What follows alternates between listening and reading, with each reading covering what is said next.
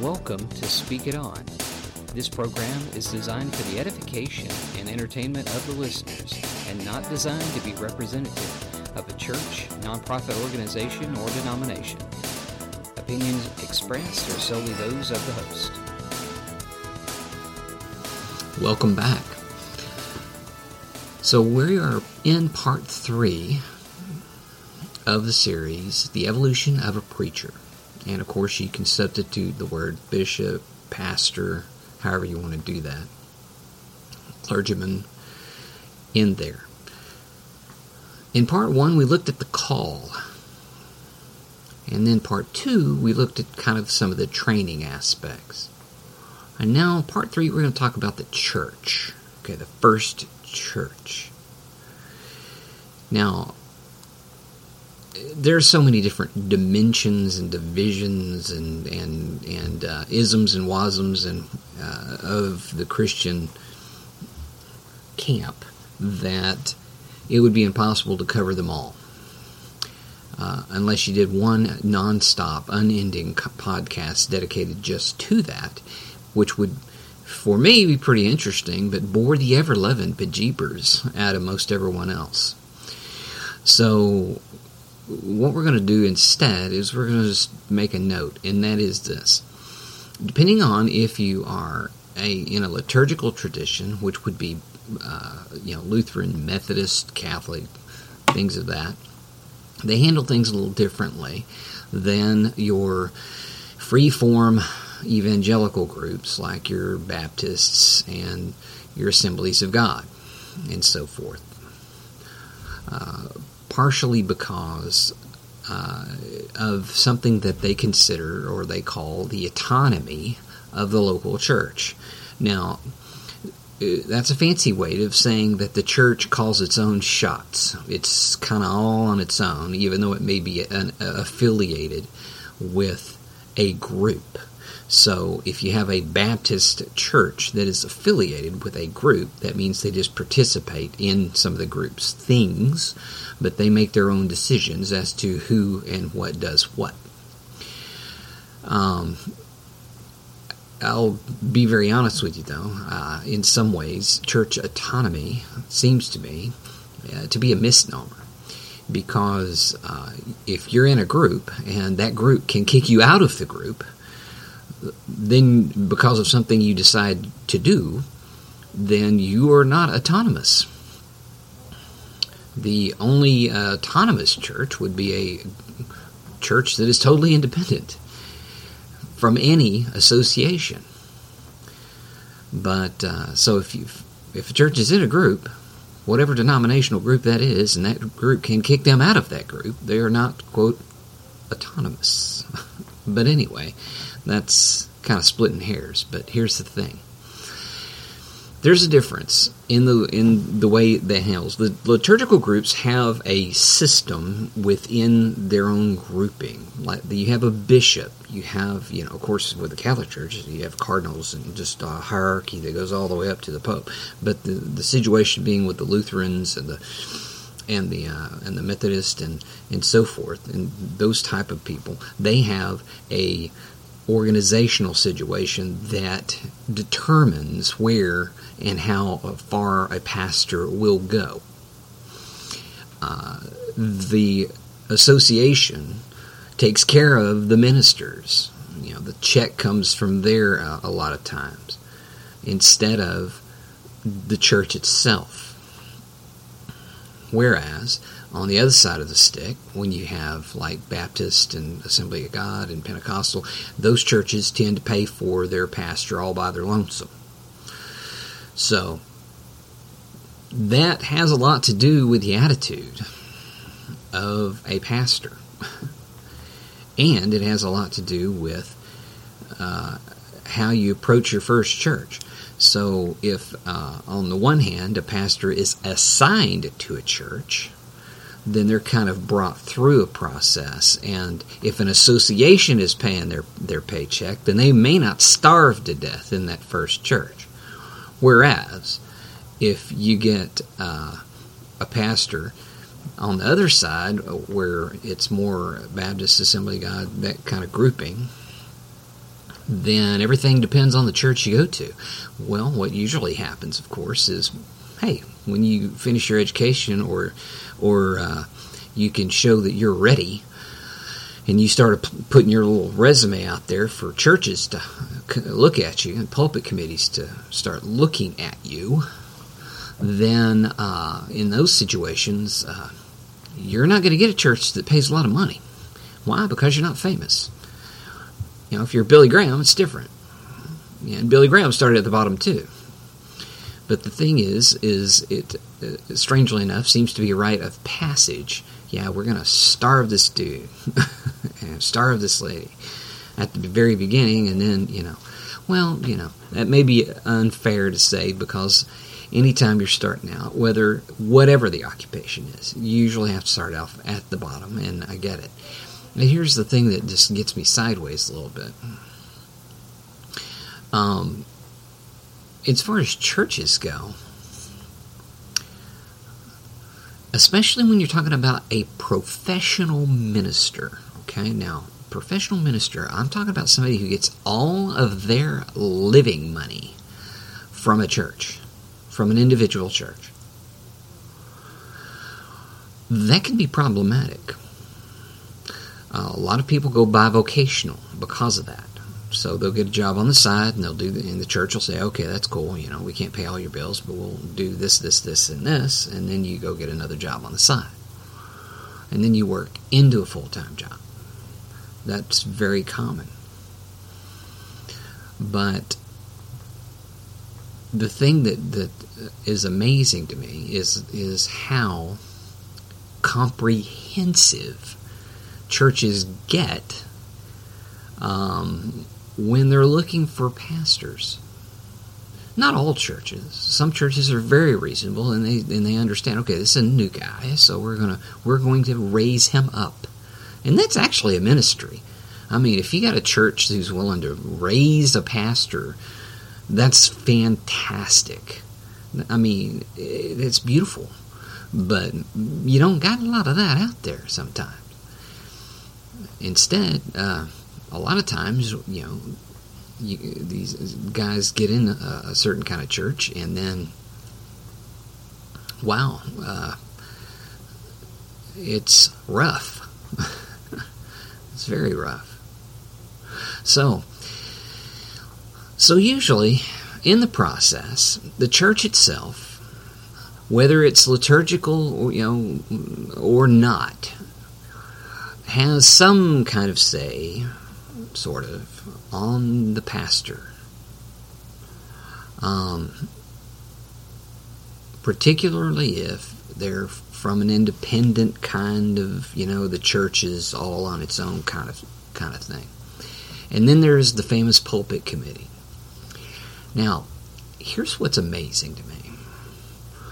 Most pulpit committees want a pastor that's theologically trained. Why?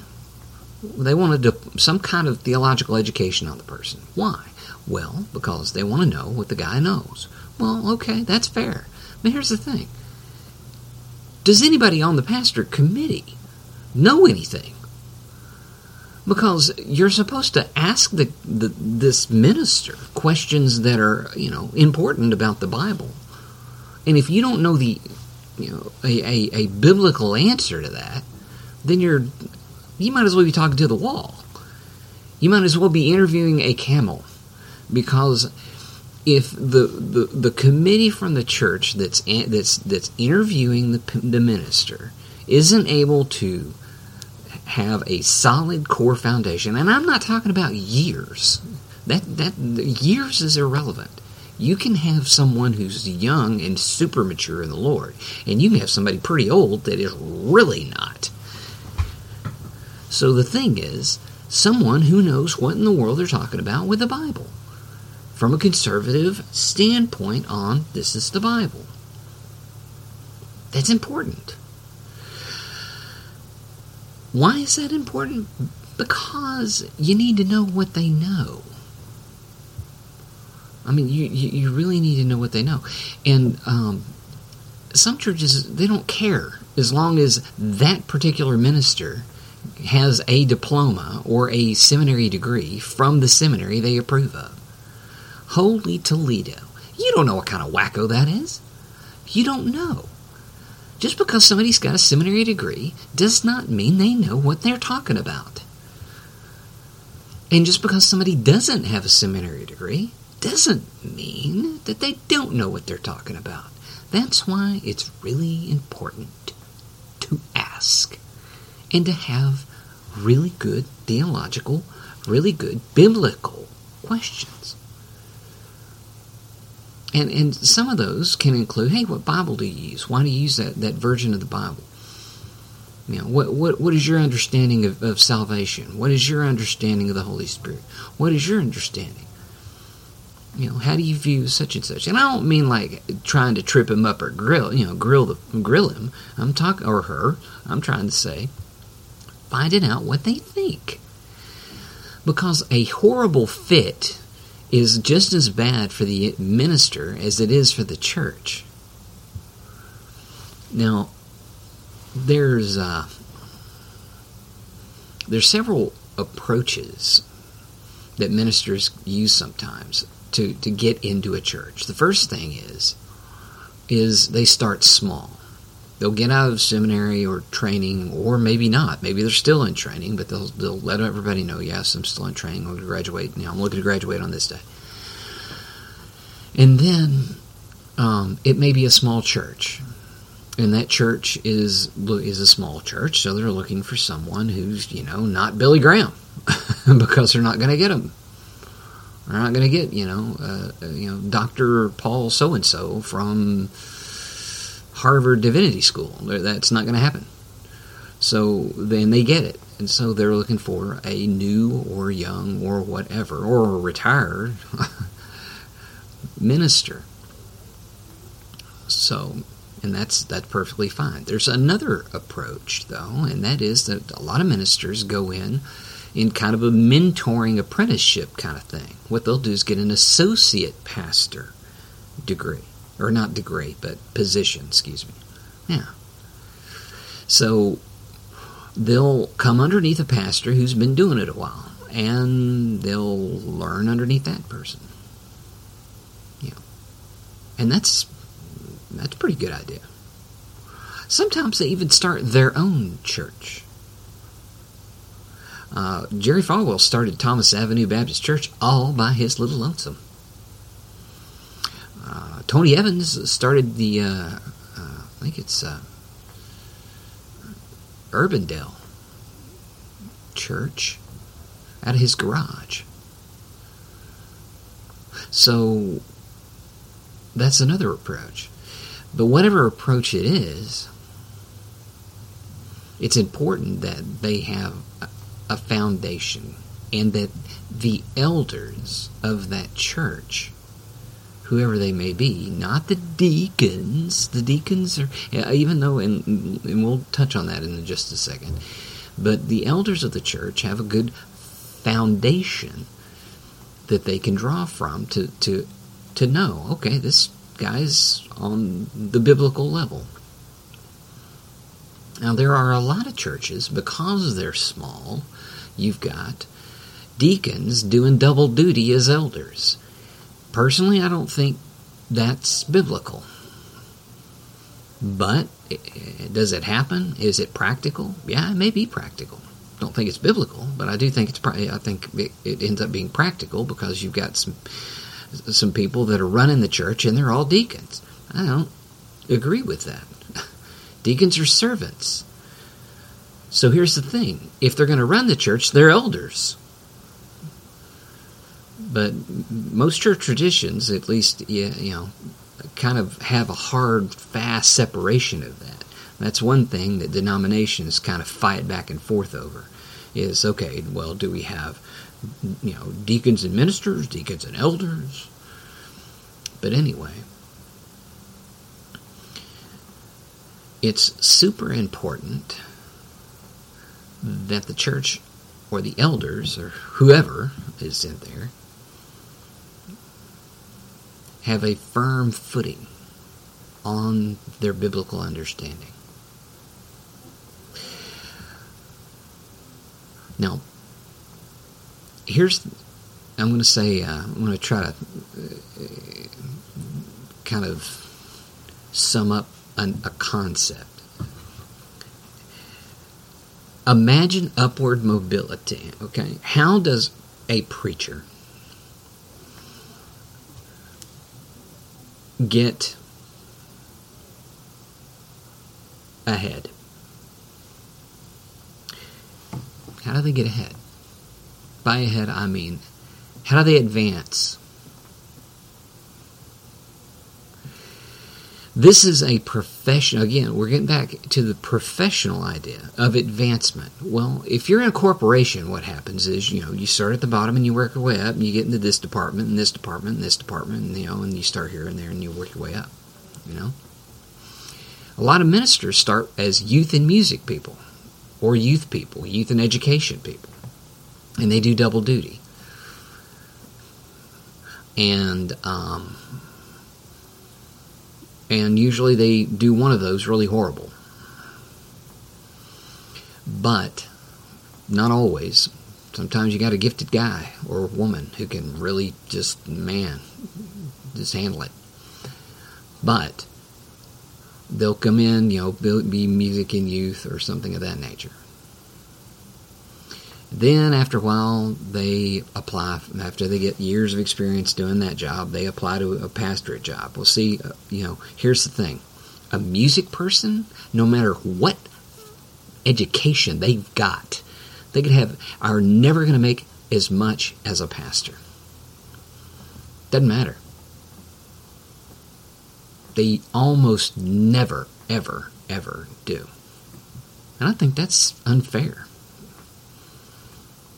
because literally, I mean, now the argument is, well, the pastor's feeding the word, you know, and he's doing this and this and this. Yes, that's very important, and yes, the word takes preeminence over music. Yes, but here's the story: if you're going to go on this organizational thing, okay, you, you don't let's let's don't mix our metaphors. Let's don't let's don't you know switch gears in the middle of this uh, middle of this thing.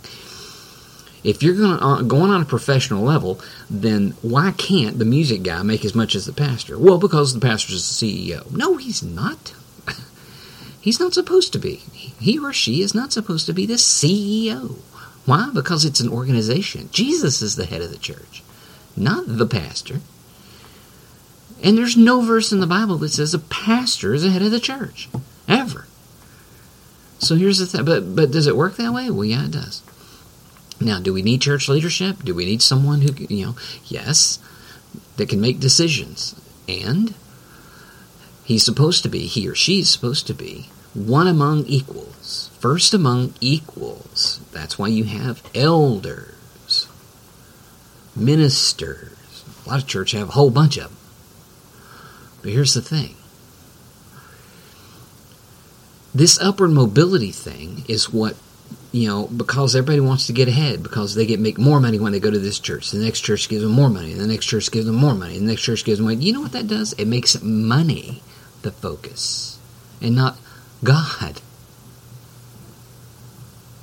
Oh well, there's nothing matter with making more money. Well, no, I agree, but here's the here's the here's the thing, and I mentioned this before. It's not matter with being wealthy, but I don't think it's biblical to get wealthy off of the church. So you know, if you buy real estate and you're an investor, then then okay, but come on now. Now the thing is, that's what people do though. That's what pastors do. They go up this little career ladder. Yeah, that's the word I'm hunting for. Career ladder goes from church to church to church to church to church to church, to church, or they stay in a church and then they get more money, and more money, and more money, and more money. And then pretty soon, man, I mean, you got somebody who's making more money than, oh, a doctor. And a doctor makes life and death decisions every dang day. You know, and of course they would argue, well, they make life and death decisions. Okay, when was the last time you had, I mean, you know, unless you're suicide counseling, when was the last time you had something to say that kept and, and, and, and what you did immediately kept that person from dying or kept them alive or kept them from having a stroke or something of that nature. Okay? So, uh, the important situations, okay? I mean, how do you compare that to a first responder who puts a fire out and keeps people from dying? How do you, or a police officer, or a soldier? How do you compare that? You don't. But it's important, and the pastor's job is very important. But again, they're supposed to be one among equals who all can teach because that's their duty. That's what God gave them the gift for. It wasn't so they could go up a career ladder.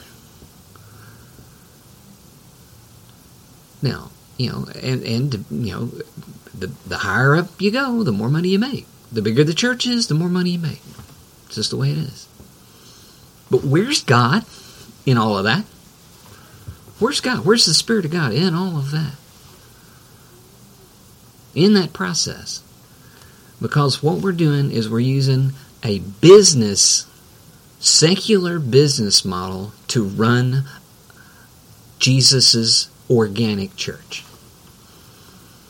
And yes, there needs to be leadership in the church, but come on. I mean, apples to apples.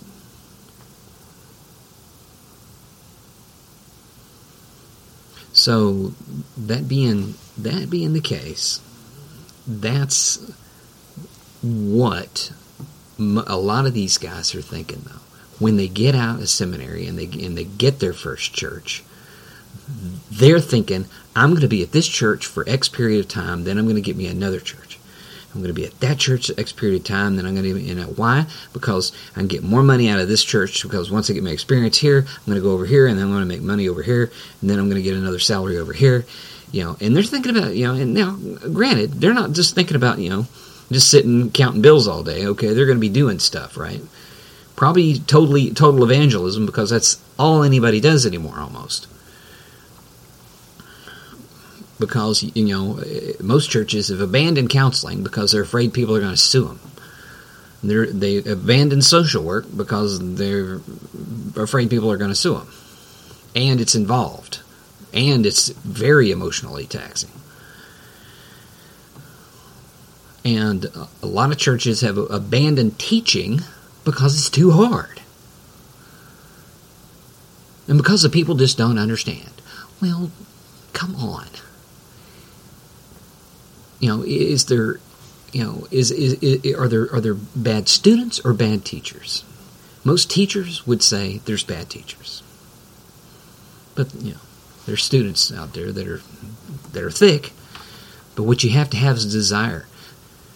Because look, the apostle Peter wasn't the sharpest knife in the drawer, but you ought to read his epistles. He got there. He got there. He understood and he understood enough to know Paul's letters were really, really advanced. So you don't have to be, you don't have to start out with a Harvard education. You just have to have desire to learn. But the problem is, I don't know if people are even being taught if they got a desire to learn. And that's what's tragic because you can't mature. You can't mature. And if you, you know, Anyway, so I want to encourage you. I want to encourage you. We should be supporting the pastor and making sure that he or she does get to teach. And stop having them do 500 million projects and stop having them on call 24 hours a dang day, seven days a week, and then expecting their lives to be wonderful. Because it doesn't work that way. Oddly enough, if pastors never get to see their kids and never get to see their, their, their spouses, guess what? Their families got trouble. And the church can actually cause the problem. So, with that in mind, I still I want to encourage if you're looking into the ministry, I want to encourage you. If you're looking at not being in the ministry and just being in a good church, I want to encourage you still because guess what? You're in the ministry too. And your ministry is out there. The pastor's ministry is to equip the people in the pew to go out. That's the job. So, with Thank that in you for keep on to this edition on. of Speak It On. If you would like to support this ministry, then please go to Patreon under L. A. Blackburn. May God bless every effort you make to do His will in His Word.